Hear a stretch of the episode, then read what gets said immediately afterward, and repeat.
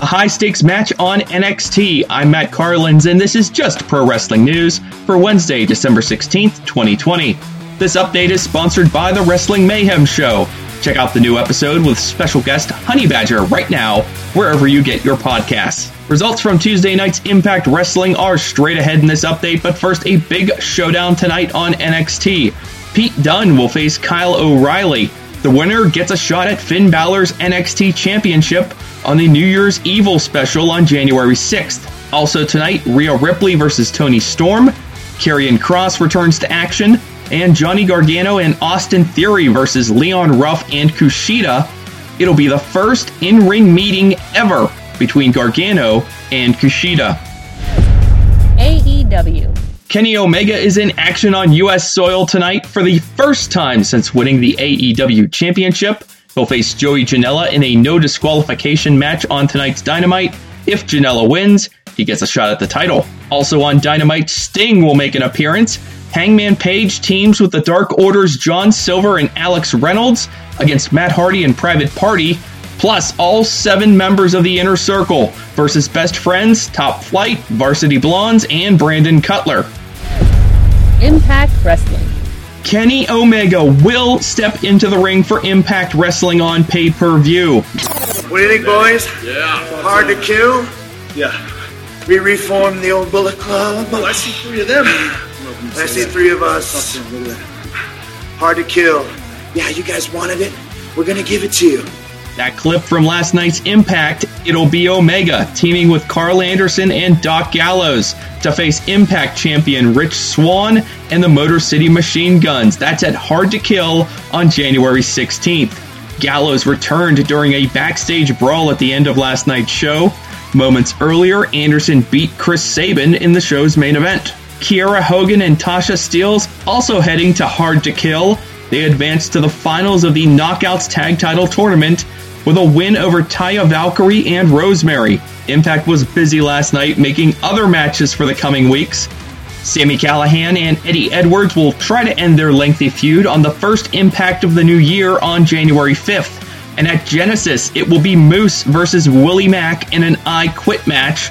That's an Impact Plus exclusive show on January 9th.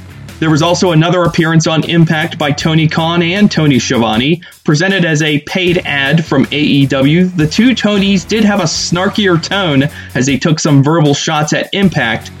Eric Bischoff was recently asked what AEW can get out of this relationship. The storytelling opportunity that the relationship with Impact and AEW provides going forward could benefit AEW simply from a storytelling perspective.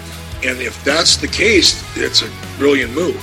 That's part of a new interview with Bischoff by Stephanie Chase for Digital Spy.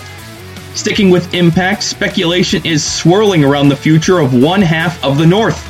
Ethan Page is set to become a free agent on January 1st, but he says no matter where he lands, his tag team and friendship with Josh Alexander will survive. If the North are to take time apart, that's what I'll say.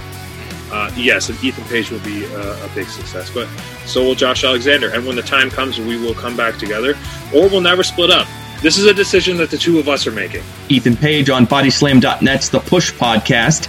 Also Tuesday, former X Division and Tag Team champ Jake Crist announced he's leaving Impact Wrestling.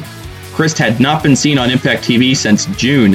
EC3 confirms he did test positive for COVID 19. It sucked a little bit. Um, some of it wasn't bad. Um, I'm healthy, so I was fortunate. Infected my parents who were visiting me. Whoops. So they had to stay longer. EC3 speaking with Chris Van Vliet. Ring of Honor announced last week that EC3 was out of Friday's Final Battle pay per view. Flamita, Bandito, and Kenny King also forced to stay home due to COVID 19 protocols. Tonight's MLW Fusion has ACH versus Tom Lawlor in the semifinals of the Opera Cup tournament. Meanwhile, MLW is looking to get fans back in attendance at its events next year. CEO Court Bauer tweeted that some key markets are being discussed, including two in Florida that he said are at the top of their list. That's just pro wrestling news for Wednesday, December 16th. Our next update comes your way tomorrow morning, so be sure to subscribe to this feed so you don't miss a thing. We also thank you in advance for leaving a glowing rating or review. I'm Matt Carlins. Thank you for listening.